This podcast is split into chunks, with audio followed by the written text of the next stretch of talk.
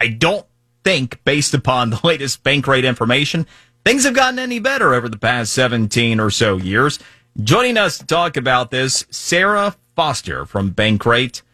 So, yeah, Sarah, I see the Miami Metro right here, right at the top of the list.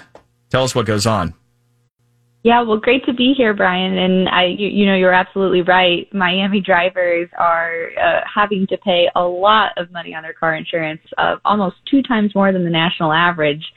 And uh, when you look at the data we found in our true cost report for 2022, that average annual full coverage premium is $3,500 a year, pretty close to that. Whoa. And then when you look at the percentage that drivers spend on their income, the percentage of income that drivers spend on their car insurance, that's more than 5.5%. So, uh, astronomical increases here, uh, especially when you kind of look at the inflationary picture. Yeah. Uh, it's impacting drivers virtually across every kind of experience that they have on the road.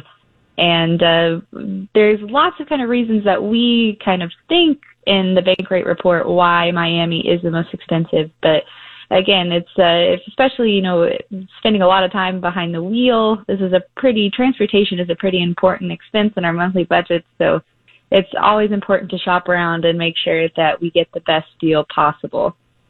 I heard that right. The average is now over 3500 Yeah, so the average annual premium is thirty five hundred eight dollars a year. Gosh, so dang. very expensive. Holy cow. It just, it's almost mind boggling uh, when you, you think about that for a vehicle and let alone the gas that you're putting in it, which you know you're paying and all the other inflationary pressures. By the way, the, the insurance we've most been talking about, is property insurance mess. I've got that in today's Q&A coming up at 1150. Um, so you, you said based upon your report, you picked up on some of the reasons why we have our problems and our premiums are so expensive down here. I have an idea as well, but fill us in. Yeah, so I think uh, another prominent reason why Miami drivers are paying so much on car insurance is because a lot of times these life events that we go through, those kind of everyday things, the reasons why we have car insurance, like getting a speeding ticket or getting into an accident, even adding a teen onto our auto insurance policy, those are more expensive than the national average. And so just to kind of put that in perspective, if you're a driver in Miami and you add a teen onto your insurance policy, that's going to cost you very, very close to $4,000 extra a year.